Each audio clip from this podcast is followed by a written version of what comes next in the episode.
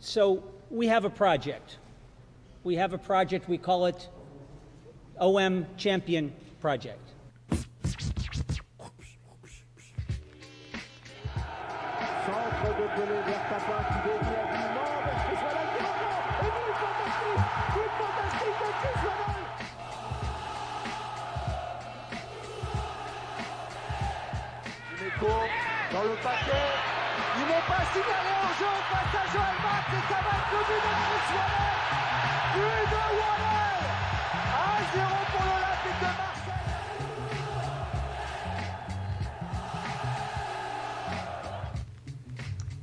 Hello, everyone, and welcome to another weekly episode of the Marseille View.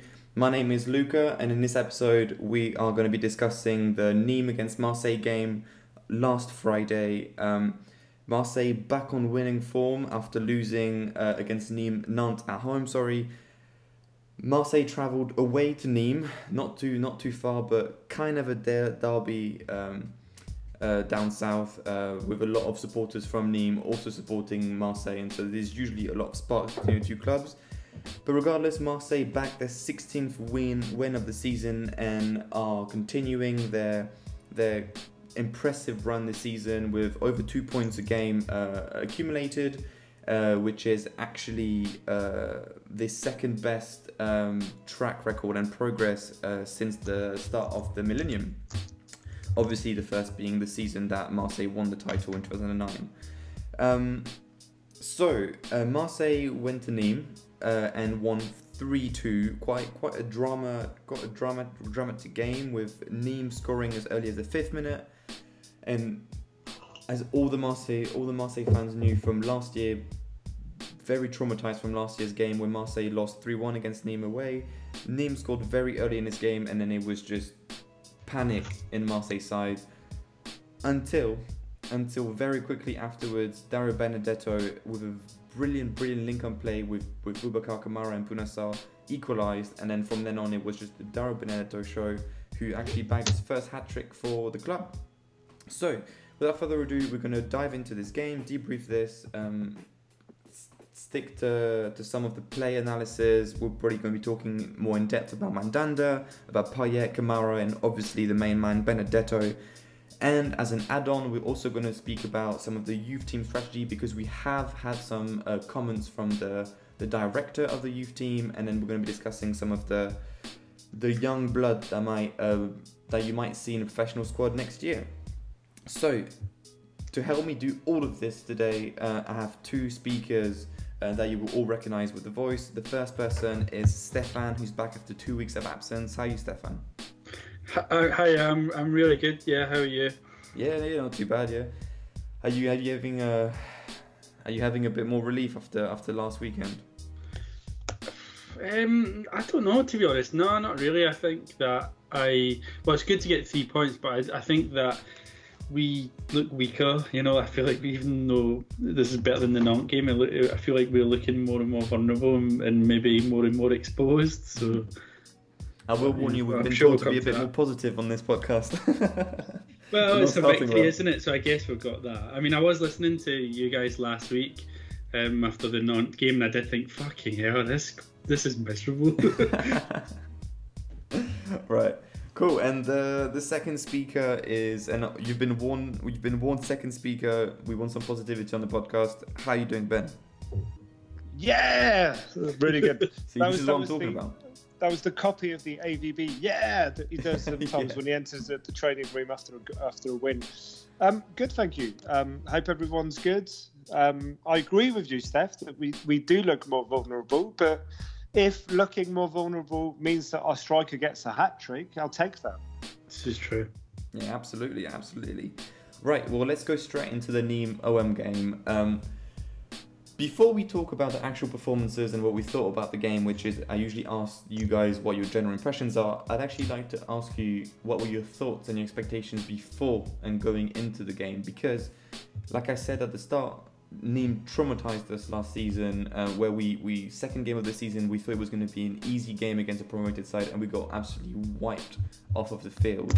And it was pretty much a, a, a preface of of what was going to happen for the rest of the season. So a lot of pessimism, a lot of negative uh, tweets and thoughts coming from the OM fans leading up to this game, especially when we just lo- lost at home against Nantes.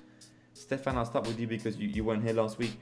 Going into this game, what were you expecting from, from AVB's men? I was expecting them to win because Nîmes shit. They're third from bottom and have been crap all season. So, um, They, So, they yeah, had won four games out of the last five, though. yeah, but they're still shit. I mean, come on. Um, so yeah, I was still expecting Marseille to win. Um, I wasn't expecting Nîmes to beat them, but but I mean, maybe I'm being a bit disrespectful. I know Nîmes, um, especially at home, you know, they've got quite a good kind of little little fan base. It can be quite a fiery atmosphere and stuff. But no, I still I still thought we would win. Um, and I'm I'm a bit of a Nîmes fan. I do like Nîmes. You know, they're probably my second team in the league, but um, I don't really see them as a serious threat. You know, I, felt like the Na- the Nantes game I was a bit more worried about actually because, you know, as you mentioned um, in the podcast last week, um, Ben uh, Christian Gourcuff's teams always seem to give us problems over the years. So I had a, I had a sort of funny feeling we might struggle in that game. But no, today um, this weekend I was kind of confident, but I thought we might. I thought it might be a scrappy game. I thought we might struggle, but I thought we'd probably get a win. All right, cool. Well, that, that's actually going against the grain of what what I saw from the majority of OM fans. But I mean, at least I'm glad that you actually were, were correct on that prediction. What about you, Ben? What, what, what were you expecting coming into this game? Shit, this this will probably be my only pessimistic comment of the evening. Um, I was there last year, so I, I um I went there on holidays south of France. Convinced the missus to go there for a day trip. You can probably feel me holding up the two fingers, and I you know day trip with the um the sort of exaggerating remark. So we went there. She realises there's loads of OM fans. and She's like, for fuck's sake, you're going to the game, aren't you? I was like, yeah, of course I am. Um, and then the drive home was a lot less fun because she was just like, Ben, don't fall asleep. Remember you lost. I was like, oh, thanks, honey. Fuck's sake. um, so I, I wasn't pessimistic, but I was worried that because despite our away form, which has been quite incredible against our direct rivals so far, this this had the the, the sense of a you know trick game, especially after we went one 0 down fairly early. That we, we we could probably have easily lost that game if if well we know we'll discuss the detail of the game, but after half time, even though we were 2 1 up, we, we considered a lot of chances. They could have equalised. And last year, they probably would have equalised, just knowing our luck. But we held on and we performed all right. It wasn't flamboyant. It was flamboyant at times, but it wasn't amazing. But yeah, I, I was satisfied that we won, but I was I'm still disappointed we conceded two goals. Right. Yeah. I mean, yeah, absolutely. I, I was. I'm probably more. I was probably more on the side of Ben going into this game. I, I was just. I was seeing Nîmes as quite a threat. Even if they hadn't won the last four out of five games, you know, it's just a derby. We know how they play. We know they they're basically a team that is the classic 1 teams that will just place everything on physicality. And then when they're motivated to play, play against a team like Marseille, because a lot of the players are from there, and then they obviously want to shine against the club that they like. I was a bit scared, and and I'm not gonna lie, is it was a nice surprise, but I mean five five minutes up, and then I, I'm conceding against Nîmes that way particularly. Um, I was just I was just shitting myself. I'm not gonna lie, yeah. Um, Yeah, but we bounced back pretty quickly, didn't we? and And that- yeah, we and that's probably the main got point. character this season to do that. So Yeah, You know, I, what's one thing this season is like even when we have that kind of game, right, that moment, that early goal, which and, and I could you could easily have seen in the last season those kind of games going like um who was it we played the first game of the season? Was it Ra- play Reims? Reims, yeah, Stade Yeah, um, where we just like have to grind through 90 minutes of like being shit against someone we should be beating. But this year, for the most part, well, most of this season, like we have got a lot of character. Like we do seem to be able to bounce back Mm-hmm. in games and, and sort of pull pull ourselves out of a mess. Well, actually, His, his, Yeah, go for Mr. it. Statistician here, we, we, we are second only to Liverpool in Europe of points won when coming from behind. So Oh, let, really? let that Wow. let that sink in. Yeah, I mean, yeah, I mean that I didn't know that stat, and it, it's it's quite impressive because for me, and it goes against what I've been seeing on the pitch because for the last few months we- we've basically been saying, and you've been seeing on, on online, it's just like when we everyone's like, if we concede, there's no way in hell we're gonna muster any kind of miracle to, to, to equalise. But seeing that we're only behind Liverpool in terms of comeback wins and comeback points, it, it's, it's quite surprising to me anyway. Um, you guys actually mentioned a few things about your general impressions and how the game went. Um, and you obviously mentioned the, the fighting spirit of the team after going down. Do you guys have any other any other overview points that you made after after watching the the Nîmes OM game? Well, it's a, it, it, yeah, it's very easy to be pessimistic because we're OM fans and we're, we're used to it. Unfortunately, we've we've seen it happen too often where last year particularly we go go down and everybody especially when it's that early on everybody just downs the tools and says especially on the pitch you sort of thing for fuck's sake especially at, at the moment as we're struggling for creativity you sort of look at it and go you know what? I don't see a way back into this for us. But it was apparent to me that tactically and i'm just putting this out there but i i'm starting to believe that it may be true that maybe AVB and the players listen to this podcast because every time we've slated someone, the week after they come out fighting and, and smash it. So we all said last week that we needed to tweak the system. AVB needed to tweak the system, not not just when we go behind, but from the start of the game because we've seen some pretty insipid first halves since the turn of the year. And and if you look at the stats, before Friday's game, I think 17 of our last 21 game goals have come in the second half, and and Friday was was the opposite. I think he started from the off. You could see that Sanson was a much higher up the pitch than he usually is, which is what we did against Lille, which is when he tweaked the tactic and he was closer to Benedetto, and we came back and won. Yeah. And Sanson was actually there from the start of the game. He was very close to him. Um, and uh, the system was already different from the start. So fair play to AVB for listening to us and, and adapting it slightly and being a bit more ambitious, especially away, away from home.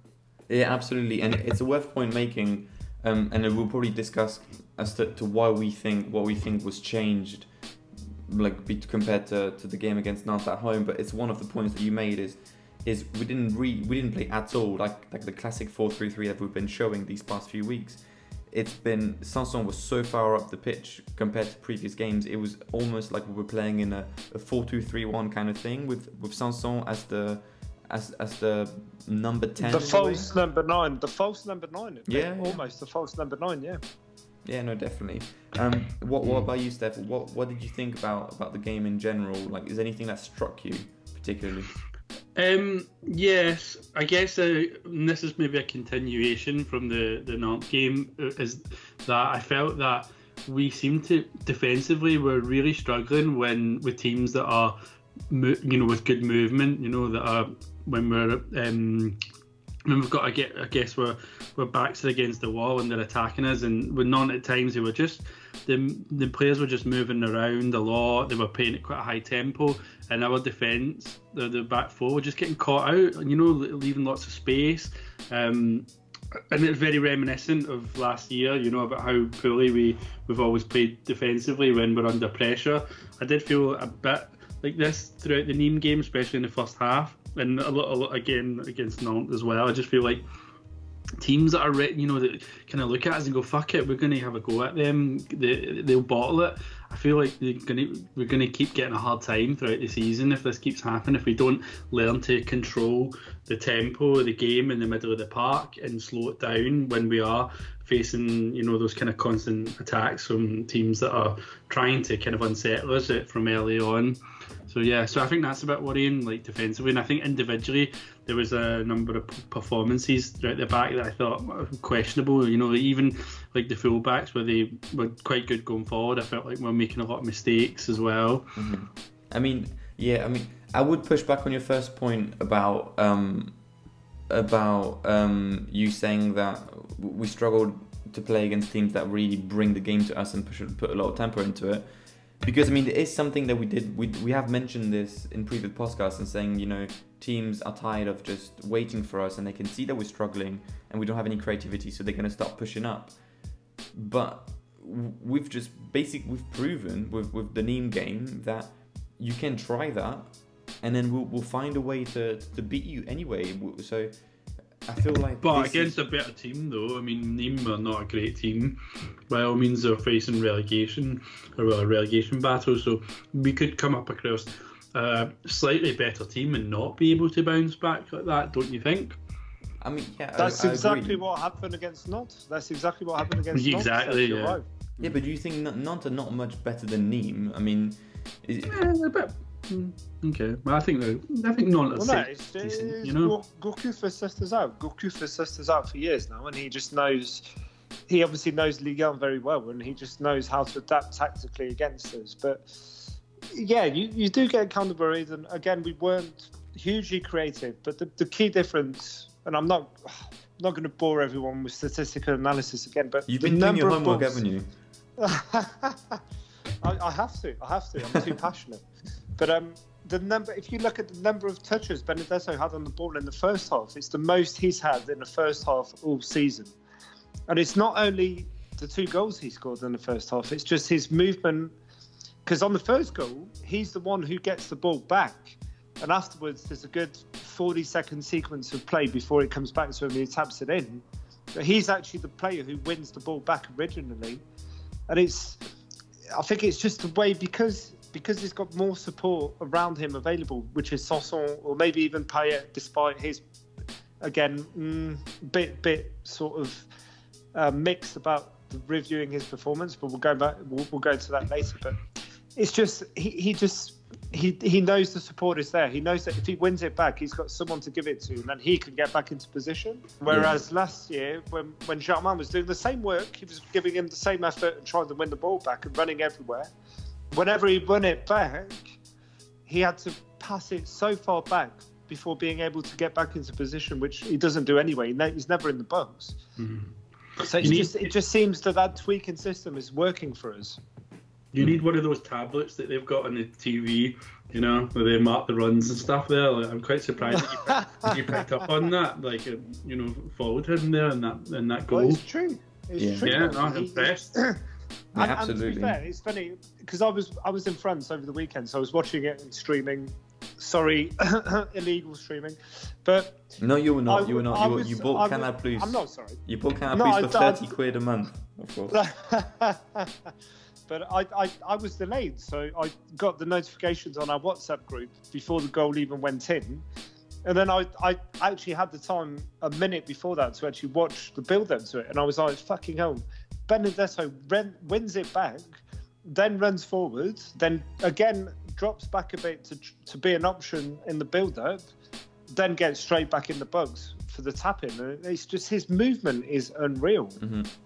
Yeah, I think we'll, we'll we will I think make a, like a specific ten-ish minutes talking about him because he's had such an interesting performance and such a a different performance than what he's he's accustomed us to this season. I mean, we're comparing him to Germain last season, but there's no need to, to go that far. He's had some shocking performances as as as recently as, as last week, and so it will be interesting when we talk about him to have a look as to what's changed in his game and then what he can learn from the Nîmes game to, to build upon. Um, but I think we, we've talked about the general impressions, and I'd like to focus on some some of the players, and we'll probably do. I'd probably like to, to stop on one player per line. Um, the first one being Mandanda, who we have con- conceded two goals, but he's he's just come off of probably his poorest game of the season against Nantes. I mean, the third goal is just a shocker from him by his standards. He he did even though we did concede two goals, he he's pulled a couple of wonder saves that would have equal made, allowed not Nîmes to equalise and probably would have made us drown yet again. Another great performance. What did you think of him, lads? Um, I think, yeah, you're right. He made some good saves, but I think the second Nîmes goal was just a like shocking mistake. That I think, regardless of how good or how decent his performance was, that's the thing you're going to remember from that game, is is him fumbling the ball. You know, It has yeah. um, it has been his weak point for Yeah. forever. I feel is, is him coming out to try and challenge for them. The, the, the aerial ball has, has often been his weak point over the last few years. Yeah. I don't even think he needed to jump for that as well. I think no. I feel like the. I mean, my memory's not great, but I feel like there was a lot of players around as well. I don't know if he needed to come out for that. Yeah, Maybe he would have been better staying off his staying on his line. Yeah, may, maybe a bit overconfident because he'd, he'd done so well up until then. Maybe, but Yeah, Hey. it's, definitely it hasn't been. We know that throughout his career, it hasn't been his strong point to come out of come off of his line. But I really hope he doesn't use that kind of bad experience to, to stop doing that. Because for me, a keeper that stays on his line just terrifies the defense line because they don't know where they stand and they, they need that reassuring kind of keeper that will like shout their name and just be like they've got it and then air the ball out. I really hope that he doesn't go back to his old habits of just leaving the defense to deal with like odd balls on their own. Yeah, I think it's to be honest. I think it's a game to forget for him. Actually, Do you just think so? kind of yeah. I think just move on. He made a mistake at the end. Move on. Next game, I'm sure he'll be back. No, be- before that, I mean, yes, he makes. I think the problem with Mandanda is because he doesn't, he doesn't, he he pulls off incredible saves, and he's not done many incredible saves this season, but he's he's been there when he needed to be there. He's the last wall, and he's kept some shots from distance out, or some close range shots like the overhead kick, like um, Ferhat. I think uh, Ferhat had a, a good shot as well, which he just tipped over the fingertips just before we, we scored the third goal. And he's just there. He's just consistent. And even if, yes, the third goal, sorry, the second goal was a bit of a comedy goal, up until then, he was faultless again. It's, he's just he's on it this season. He's he's the top goal, goal goalkeeper in Ligue 1. He's probably I don't have the statistics, but I think he's probably in Europe. He's in, he's definitely in top five in Europe in numbers of shots faced and shots saved. And he's he, he pulled off a blunder. He kept us in the game, and we've seen it so many times in, in well since October where we, we go ahead or we equalise.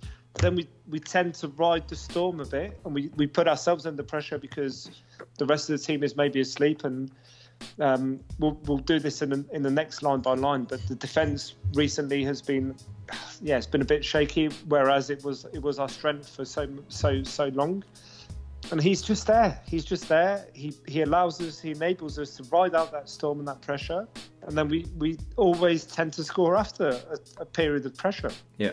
The thing is, though, like you know, regardless of what, how good he's he played, don't you think like the what happened at the end of the game though is kind of what for him himself is going to be his sort of lasting, I don't know, f- um, feeling from the match. You know, it's like if you played, Maybe. if there was a striker and he like Benedetto, say he played a really good game, he moved really well, and then he misses a penalty at the end. What you, you assume that he's going to come out of the game feeling low in confidence or feeling disappointed with his game? No. So I just feel like Yeah. from a goalkeeper as well to make that mistake at the end, I feel like it. He, I, I, I think he's probably going to look back in that game and be frustrated, but and that's what I say. It's probably just best forget it and move on.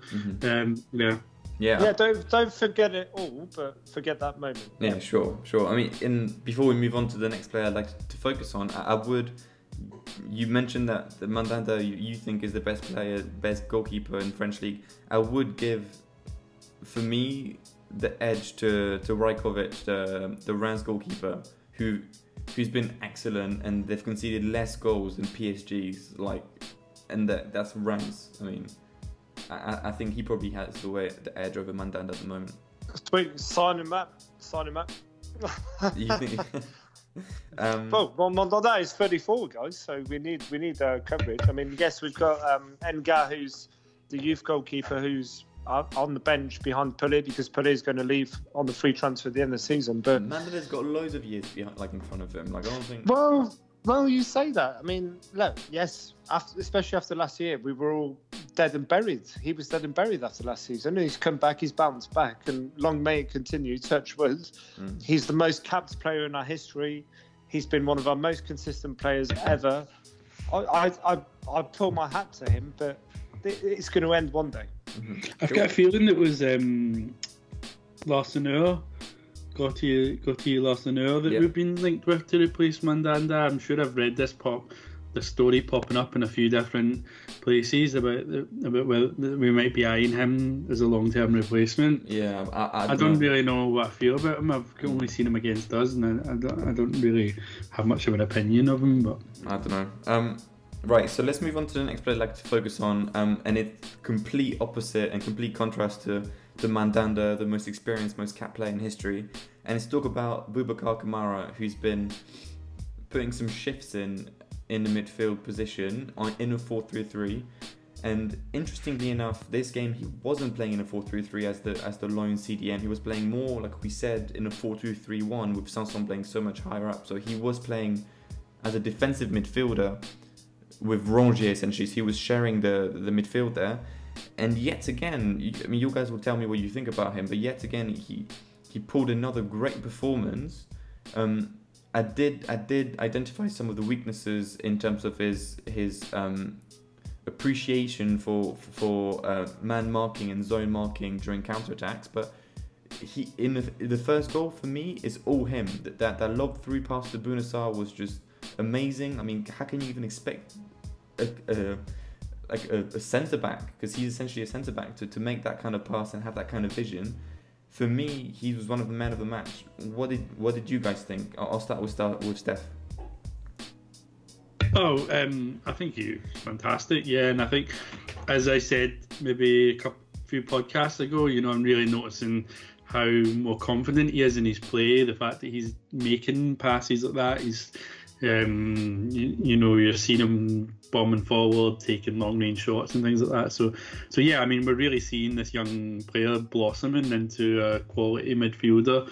And at, at times against Nîmes, it seemed like he really was like um, bossing, but but um, you know, as you touched upon, like there was some issues in terms of like how porous the midfield was at times when when Nîmes were on the attack. So his performances are not perfect over 90 minutes by far from it by all means, but he, clearly we're seeing that he is such an exciting young player, and in midfield he's doing better than I thought he was. Going to, to be honest, I I thought you know there would be some limitations to how he would perform in that role, and then eventually he would go back into central defence. But he's done so well that it's kind of hard to see how we could how we could consider moving him. Hmm. And it's important to note that Gonzalez obviously picked up his third yellow card in 10 games, so he will be um, suspended against Montpellier. So it probably means that Kamara is going to drop back as in, alongside Caleta-Car and and Strootman will place him for at least one game. How how knowing that he's been putting these performances and knowing what Strootman can or the lack of what he can provide, are you scared in in that position? Well, uh, look, away to Montpellier, honestly, I'm hoping. Well, I- I'll, I'll say a draw, but we've been surprised so many times away from home this season that we'll probably end up winning it, but who knows? But uh, I'm not worried, but I, I think I agree with you, Steph, that. Remember, guys, when we did the, the, the third of the way through the season podcast during the international break, and we analysed his comments, Kamara's comments, where he said, "Yeah, I'm happy to put in the shift at central defensive midfield, but it's not really my position. I'm a centre back, whatever. And he's come on leaps and bounds since then. And in, surprisingly, he's much better going forward than he is actually. I mean, he's really good at that position, cutting up counter attacks and putting in the tackle to, to protect his centre backs. But going forwards, I, I think he himself didn't realise the quality he has, his vision, and his reading of the game have always been his strong points. His positioning and his man marking have not. That's that's where he's he's really come good for us in, in recent games. And he is Rongier was a lot lot better last night. I think that was his best game in, in quite a while actually in terms of putting like taking the ball, putting it in the control and distributing it. And, and Nîmes didn't put as much pressure on him as other teams have in recent weeks. The curse So maybe that though. contribute. Yeah, Great no, shot, well, he again almost, yeah, he saved. almost scored. Yeah, he almost scored. But look, he'll score eventually and whatever. But as long as he keeps putting in the shift like he did on Friday, as long as he keeps contributing to our victories in key moments when he gets the ball and he's able to distribute it, I- don't care if he scores. That's that's secondary compared to his contribution and, and him sacrificing himself in that midfield position. But Kamara, it, he's brilliant and. I'd like to think because we're seeing this sort of renewal of ambition from AVB, where yesterday he put Sanson a bit higher from the start of the game and adapted the tactic a bit slightly to take the game to the opposition rather than just sit back away from home and counter. I'd like to think that AVB may have Corones and and Perrin next to Caleta-Car, even though he's, he's a very ambitious call at this stage. I don't think he will. But if he did that, he left Kamara in midfield, then that would be big balls. But I don't think he will. Do you yeah. think Perrin's good enough though? I think he's good enough for a game. I think I think I think now's the time to put him back in there because we've got the cushion. We still have the cushion in terms of points on on Rennes and Lille. Um, now's the game. If you don't put him back in now, what have you got to lose? Even if we lose again away to Montpellier, which look at recent years, I don't. I think we've conceded nine or ten there and scored one or something. We've we've got a very poor record away to them. And if we're if uh, we're thinking of making him our, our, third or fourth defender, we have to the the brilliant opportunity to test it. Yeah, and and and, and to not affect the balance of the team as much as it would be affected by losing Kamara in midfield. Yeah, absolutely.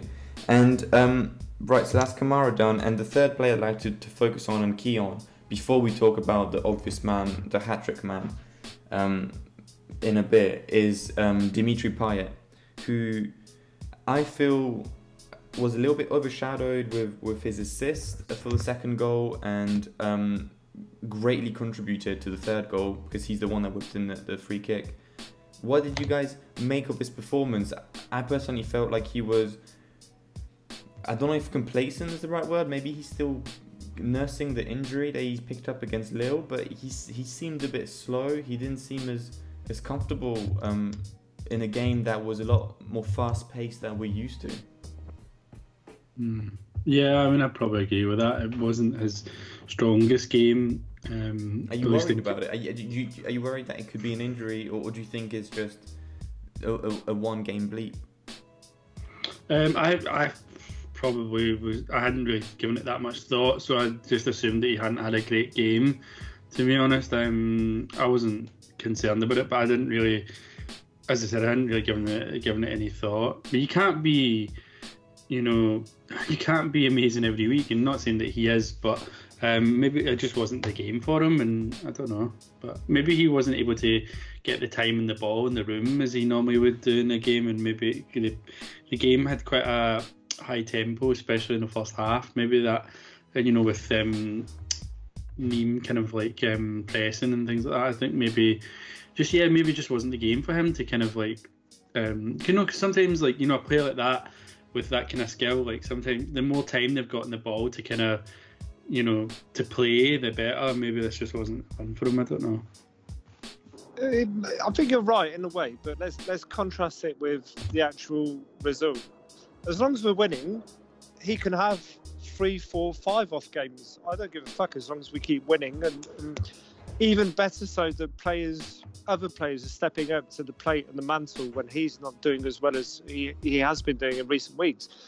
Look, we know we know Payet, we know what type of player he is. We know that he has a, a hell of a run of games, and he needs a bit of a breather. But even in his weak moments, you still want him on the pitch because he's capable of, of vision and passes like he was for the second goal. Uh, but the way he lofted it through to Benedetto was just perfection. I mean, yeah, that, that, goal, a, that goal was uh, just. Yeah, because he was on on the verge of offside, and the timing of the pass, and it's not an easy pass to make because you can overhit it or you can underhit it, which mm. gives the, the, the defenders a chance to catch up. But if you look again, the stat came out today. In the last six seasons, he's the top French player in number of chances created. In, he's been like that all season long. He's been really. Consistent. He has, he has. But even, but but I'm saying, if you look statistically over the last five years, the stat came out today. He had an off season last year, and he had an off season the season before we went to the Europa League final, when he just re-signed for us, and he's just the numbers and and he's capable of that moment of brilliance that is that is enough to keep him in the starting eleven, even when he's off form and that's all. That's all we ask from him. We ask him to be hmm. decisive when he can be, and just just bring it on. If the key thing is, even when he's off form, which is right now, the other players are stepping up. That's Yeah. what matters the most. And He is a player that I, I think just gets a really hard time off um, the the fans and the press. I feel like he's not always appreciated. Um, I remember um, reading somewhere, I think at the end of the year, um, like he wasn't included. Um, I'd read some, I don't know what it was. I read it, but some somewhere they'd selected a team of the decade and he wasn't included. Um, in the Gans team of the decade, and yet he'd had like I think something like That was probably Ed, wasn't it? no, no, it wasn't. It wasn't us. It was some, but um, it was um, he'd had like I was reading that he'd had like something like um, thirty more assists or something than any player over that ten year period.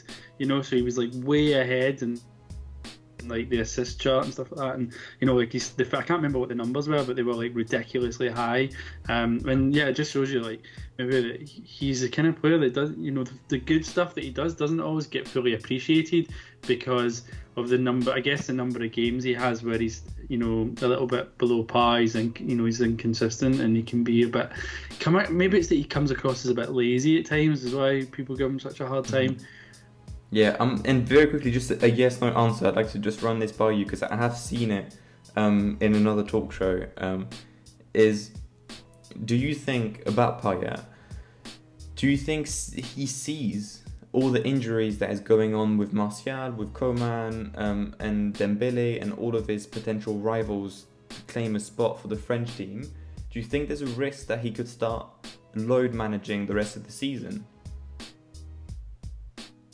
I wouldn't blame him personally because he missed. The only reason he missed the World Cup was because he insisted on playing the Europa League final for us and went off after 25 minutes. So I wouldn't blame him because because of the way the season's unfolding, as you say, with injuries to other players in the same position, and he probably has a bit of frustration, and resentment with regards to the fact he missed that because he would have been on the plane to Russia, no doubt. Absolutely, instead of Fekir.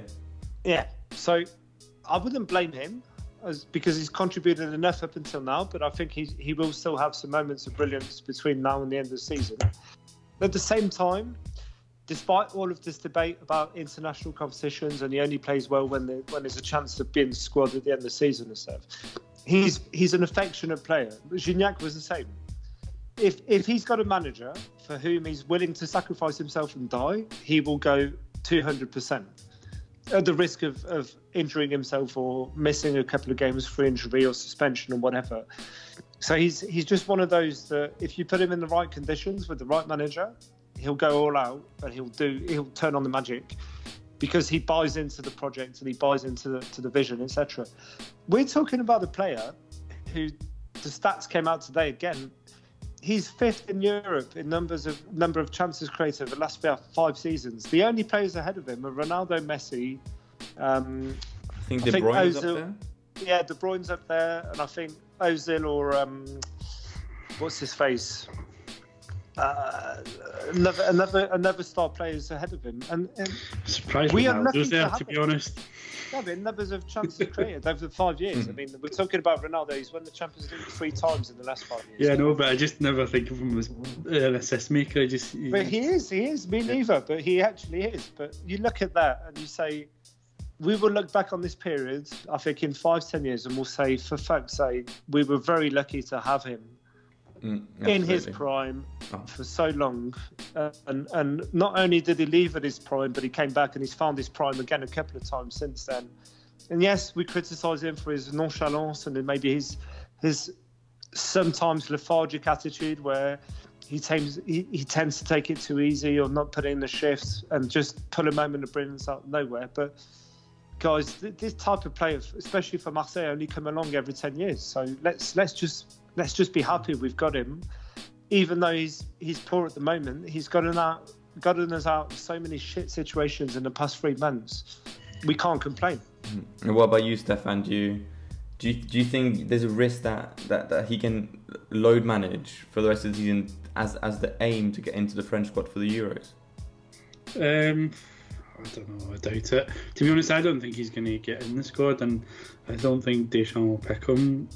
I don't know. I just don't really see it. I think who else is he going to pick at this point? He can't pick Thomas I mean, I mean, he fuck's sake, he picked Jonathan Ikone, which I and I don't feel is good enough to play for France. But I mean, he scored for them, didn't he? But um, I don't know. I just feel like he sometimes he just over if he's not if he doesn't see him in his plans, he'll just find other players to fill the gaps. So I think, I think we can have this debate again if Giroud gets in and Payet doesn't. That's the time to have this debate again. Cool. Right.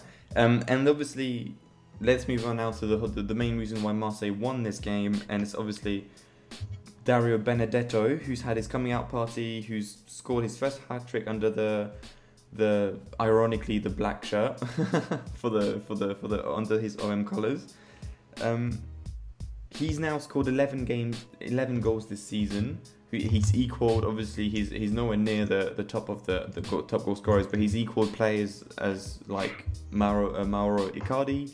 Um, he's also worthy of note. He's nine out of his 11 goals have been away from home, um, which now equals Jean-Pierre Papin's uh, record at this stage of the season, which gives you an indication uh, of the importance and the impact that he's had, at least away from, from the velodrome. And he played in a way that is very different to, to what to what he's been showing us and is very similar to what we thought he would play like.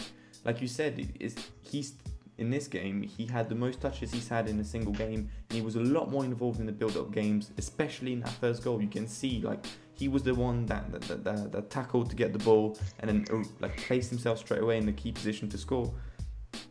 What did you make of his performance and what do you think where do you think the improvements were that contributed to this change? I think he was excellent, but um, I think that his his performance against Nîmes is kind of uh, what I expected of him. I guess in the you know after a few, a few games into the season, he started hitting form, and we were all really impressed with him. And I think this is kind of what I was expect where I was expecting it to go. But obviously, he's sort of hit that period through the middle of the season where he's just not where he's been really disappointing and, and not been scoring many goals and quite ineffective.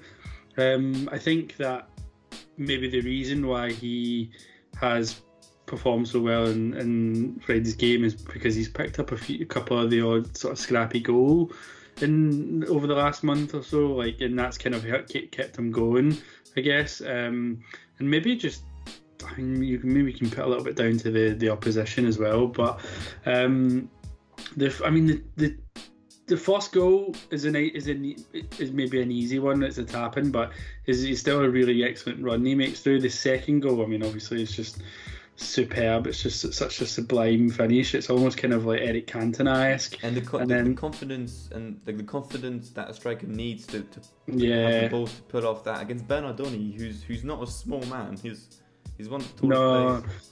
absolutely. He's like cool as a cucumber, isn't he? Like Mm. um, with it. But the third goal, I was more impressed with anything. And, and I just think because the third goal is such a striker's goal, and the technique he shows um, to take it is is the kind of goal I, I would expect. Like someone like Edinson Cavani or Radamel Falcao to score, it's just the, the, the, there's a certain technique to it, and it's like it feels like you- only see or or it's the, the these guys, these sort of quality South American strikers are the best at doing it. It's- you know, it's they've the- just got that, yeah. this, The just po- some, quite ability, isn't it? The poacher quality. Yeah.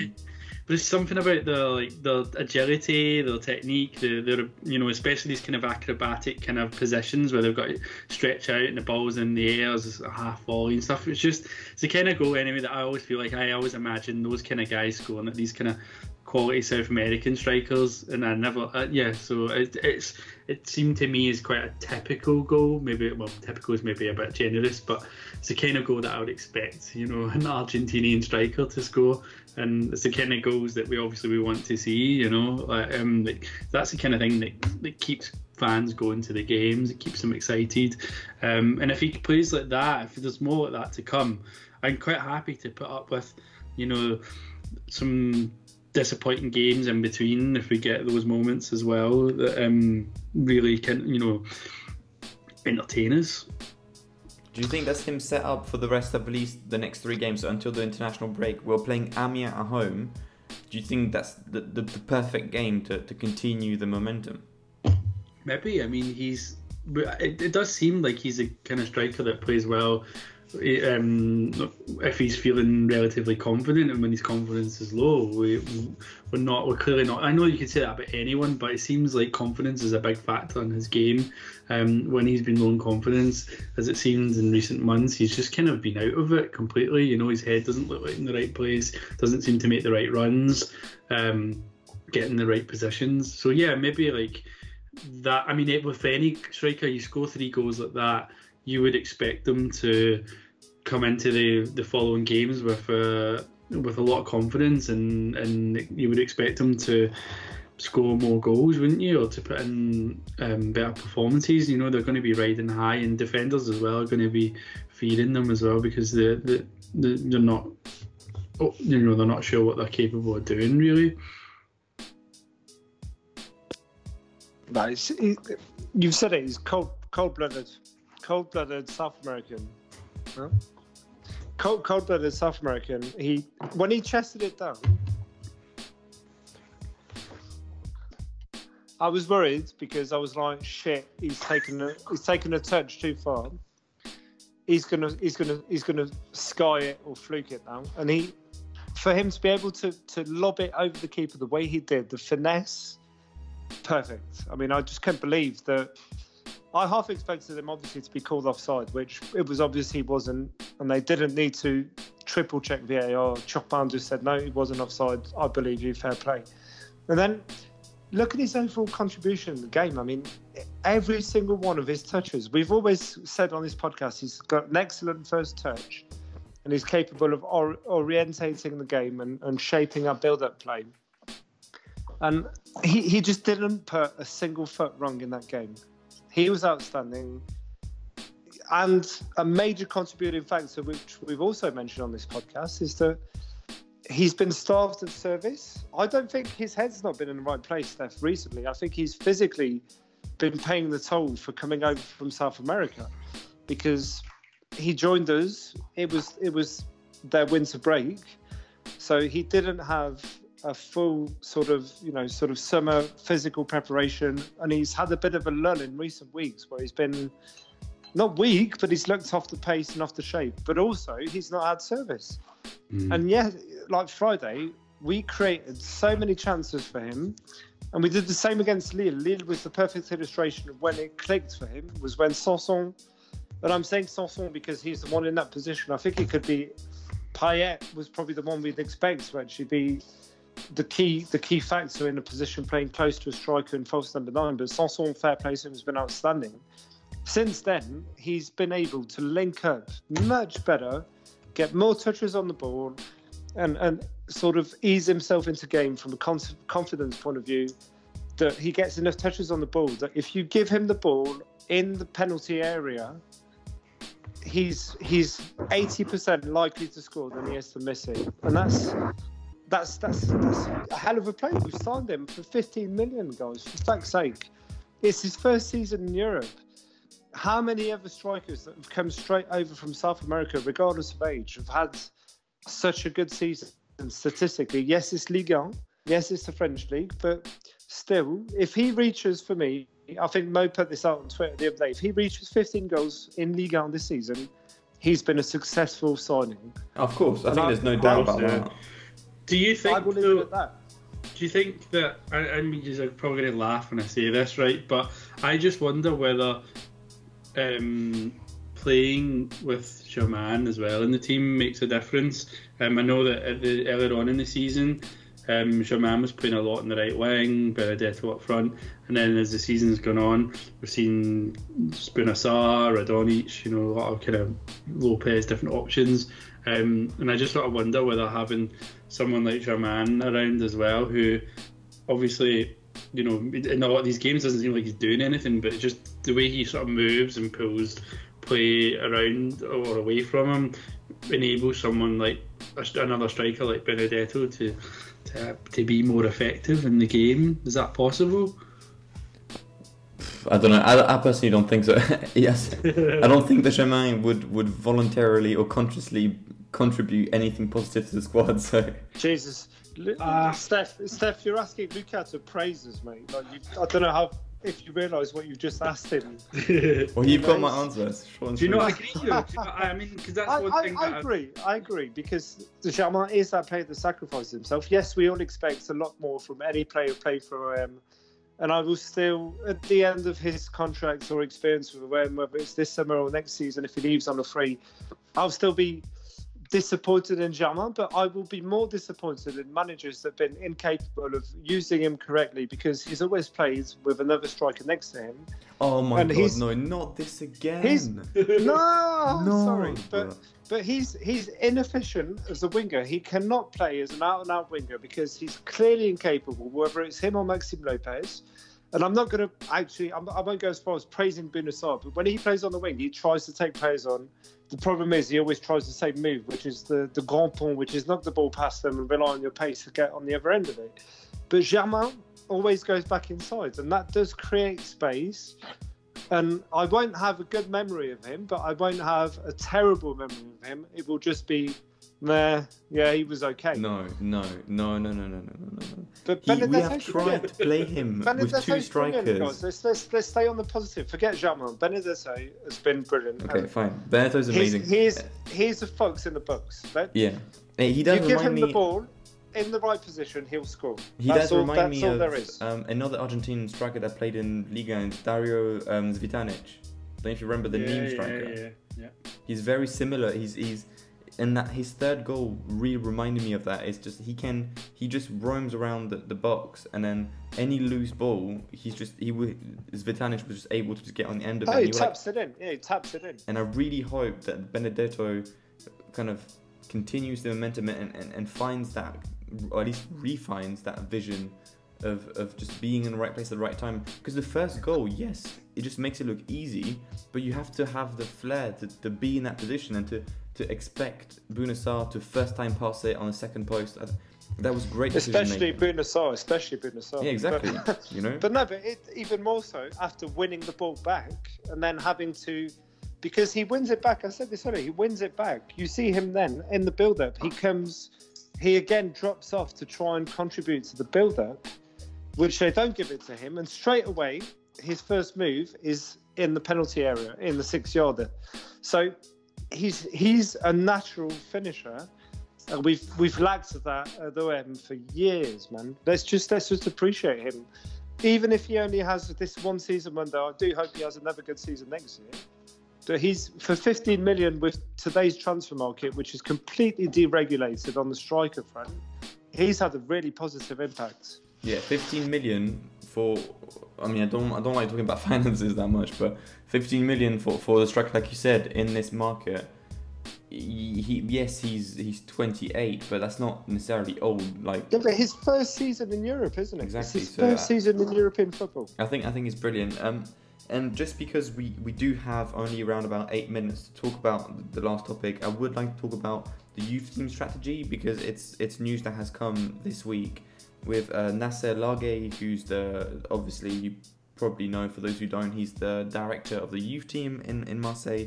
He's had an interview where he, and, and I'm sure everyone's going to love this here. He he basically outlined how how the AVB staff, the direction, and the youth team are all aligned and all understand um, that coming into next season, coming next summer, there will need to be some players from the youth team that will need to, to be prepped and, and to be brought in and incorporated into the professional team.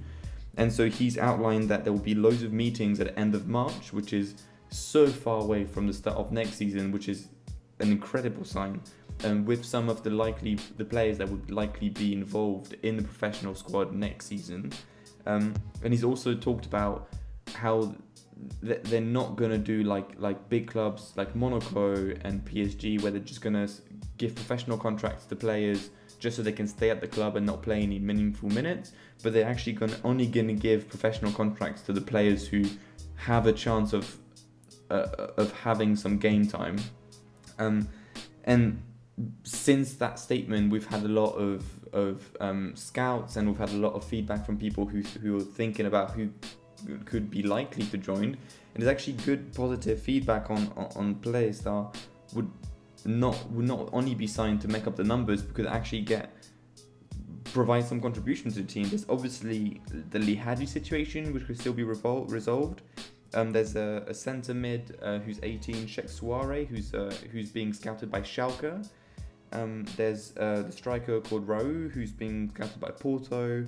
Uh, there's Bertelli, uh, who was the the youth player of the month in, in the month of February. There's also a, a kid, 70 year old kid called Richard, who's international for the French team under 18. And then there's another guy called Vianney and a guy called Scortino. So lots and lots of talents.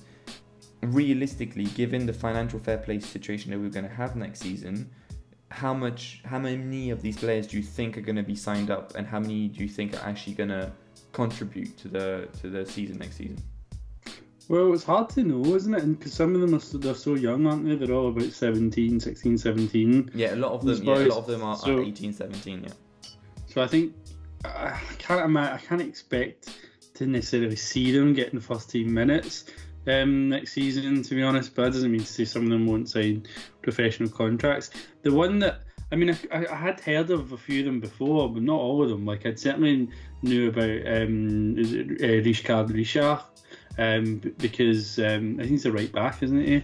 And I think he like you know It's, they it's a Richard, Richard, I think. But Rich- Are you sure? complicated. Is it not? I, I, that's what I thought, but is it It's not? one Rich- of the two. It's one of Rich- the two. Richard Richard, I think, but, but but yeah, so like I think you know they do that like player of the month thing, the Boulanger uh, player of the month for the the youth players, and then like so and then he definitely won it once or twice before, about a year ago, and that's where I kind of like I sort of sort of come across, stumbled across him, and um, obviously don't. I mean, I don't know what don't know what to expect, but um, I think Suarez had left back, is he? I'm not sure. Suarez a sentiment, mainly, sentiment. Right, okay, maybe I'm thinking of someone else. But yeah, the others I don't know. I mean, I, I like I, I saw in the squad Bertelli was in was in the the first team squad the other day, and I was kind of like, who the fuck is this guy? Yeah, I mean, You know, all, of- all of these players have trained with the professional squad already this season, so Yeah. So I don't know. I mean, it's like I don't- don't get opportunities to watch these kids, unfortunately. So it's kind of it's hard to really know, and um, really what you're limited to to knowing is like little clips that you can find occasionally about people on on on YouTube or like what's discussed in some of the like um, the forums, you know, for the some of the um, like supporter sites. But um, no, I don't know too much. I actually thought some of the guys that were you know, that have already got um, professional contracts or were more likely to break into the team or like, or even, you know, guy we've, talked about in Kunku a lot. I don't think he's ever he's signed a professional contract yet, yeah, but he was someone that I was kind of hoping to see maybe this year or next season as a possible first team player, given that we had such little options at left back. But I don't know. It seems like all these new new younger players are coming through as well. So you don't know if that means that the ones before that are not good enough, and then we're already moving on to the next lot or not. I don't know. Uh, two, two, two key points for me. I'd rather sign them professional than they go Likely Hadji is going to do, and we're going to get 300 grand for him for training him. I've, I've written him off. Fuck it. Good luck to him. He probably, hopefully, makes it good. If he doesn't, it's his problem, and he'll probably look back and regret not signing for us. But how many fucking players have we seen come out of the Lyon Academy, and you look at them and you go, this kid's worth fuck all. Yes, it's their strategy and philosophy to promote youngsters like Tolisso or whatever. But then suddenly they come good and they manage to sell one one out of four or one out of three or one out of five for, for 60 million or something. What the fuck have we got to lose? Nothing. So I'd rather we sign them up. Yes, we're going to need to make up numbers in the squad next year because I don't see us making more than two or three signings this summer. And that's to replace the players we're going to lose on free contracts or whatever, and the players we're not going to extend, like maybe Lopez. But what have we got to lose? Setic. This is the strategy. I Yeah, hope that we're not. Fucking hell. I hope we're not Satisha, just. ooh, ooh, ooh. I hope we're not just signing players though to professional contracts just to make a statement. You know, yeah, I but saw- it's one of those. It's, AVB clearly is involved, isn't he? So he's the type of guy who will who will give every one of them. If we if he is consulting with the staff and saying, "Yep, he's worth a professional contract," I'd expect each of those players to at least play five between five and ten games next season. and and that's enough to give yourself an idea. Are they good enough? Are they not? If they're not good enough, then you've signed them probably on the very low basic wage, like twenty grand a se- twenty grand a month or whatever, and you sell them in second division or to a club like Hans or Nîmes for for you know for two million, three million, whatever. But we're at the starting. This is the foundation of our, of our strategy, which is to train up our youth centre and train up our young players. If we don't sign them, someone else will. I mean, yeah, Yeah, yeah, yeah. already on I mean- Suarez and Porto as well. So Yeah, which is a good sign, isn't it? If they've been linked with, with clubs that you know, What clubs. do we have to lose? What clubs do we that have to lose? at finding young talent as well. Um, Exactly. Yeah, I just I just wondered like you know the timing of that is you know given that Lihadji is about to sign it looks like for Leo I think or somewhere else um, that that's a major Probably Lille, yeah, probably Lille. that's a major blow to um, the whole I you know the the project the Champions project and all this like OM next generation crap and the fact It, they've it is. said It is if, you, going if to- he's the only one. to It develop is if he's the only one, players and, and to bleed them into the squad. So it's, and because this player Lihadji is what we hear is that potentially was the is the one of, or if not the most talented one we've produced for a long time. And then and then I I think Eyraud was um, there was there was some comment you know an interview from him the other day where he was he was talking about this very project that this was very much still the you know the vision was to you know to produce local talent to give them opportunities and for them to make you know a, a part of a part of the first team squad. And that's why they've been investing all this money and uh, and and developing young players and scouting young players so I just yeah which is all great I just hope that we're not just signing people for the sake of it as long as they are as you said the rec- the recommendations are coming from the coach um, and that we are signing these players because they're good enough, not just because they're the best of what we've got. I think is better. Um, yeah, so that that's my Yeah. concern because I've seen us. We've signed a lot of players over the years, for years, and like from these the the youth team professional uh, on professional contracts that never ever got opportunities. You know, because they either weren't good enough or we just didn't have um, confidence you know, to to play young players at the club. Um, okay, so on that note, guys, we're just over the one hour mark. Um, should just give me it's enough one of time those. to. What, what, what, what do we have to lose by signing them? Final note, Yeah. guys. We sign them. Look, if they come good, great. How many? I could count right now on my hand how many players have come out of our youth academy who've gone on to have semi-respectable professional careers. Nasri, the two Ayew brothers, Flamini. Uh, that's it. I think there's four. Seydou not- not Keita. five. Yeah, Seydou Keita, which but that was a long time ago. So Look, what the fuck do we have to lose? What do we have to lose? Nothing. Blood them. I, I would hope. I agree with you, Steph. That is, as you say, if there is an agreement between the coach and, and the youth team staff that they're good enough for professional level, we need to blood them between now and the end of the season. We need to give them at least a game or a half to sort of blood them in. We have nothing to lose, and this is this is part of OM growing up, becoming a proper professional club and using our youth centre and giving people a chance to maybe come good. And if they don't, then we'll sell them, but we'll make more money than just we than we would have made, for example, for Lihadji by just training them and them signing elsewhere. Nothing to lose. Let's give it a go. Brilliant. Well, on those optimistic words, uh, we're just over the hour mark, so um, this should just give me enough time to edit it. Hopefully, nothing's gone wrong. Upload it, and then should be with you by the end and by uh, Monday evening, which is just in about in about 45 minutes. But thank you very much for listening to this show. Thank you very much, guys, for for coming on. Um, the next episode will be next Monday after Marseille uh, plays Amiens at home, hopefully extending the win streak and um, and putting a, a final nail into the coffin of Marseille. Um, uh, well, there's what, second. guys? There's what? Yeah, there's what? Nine games left. nine games left. Four and- wins. Four wins, I think we do because there's Lille Lyon this weekend and Rennes Montpellier. yeah, so the third, not fourth, fifth, and sixth team in Le- Le- in Ligue 1 are facing each other, so bound to lose some points here. So thank you very much, guys. Thank you for listening, and we'll see you next Monday. Thanks, Thank you. everyone. Good night. Bye-bye.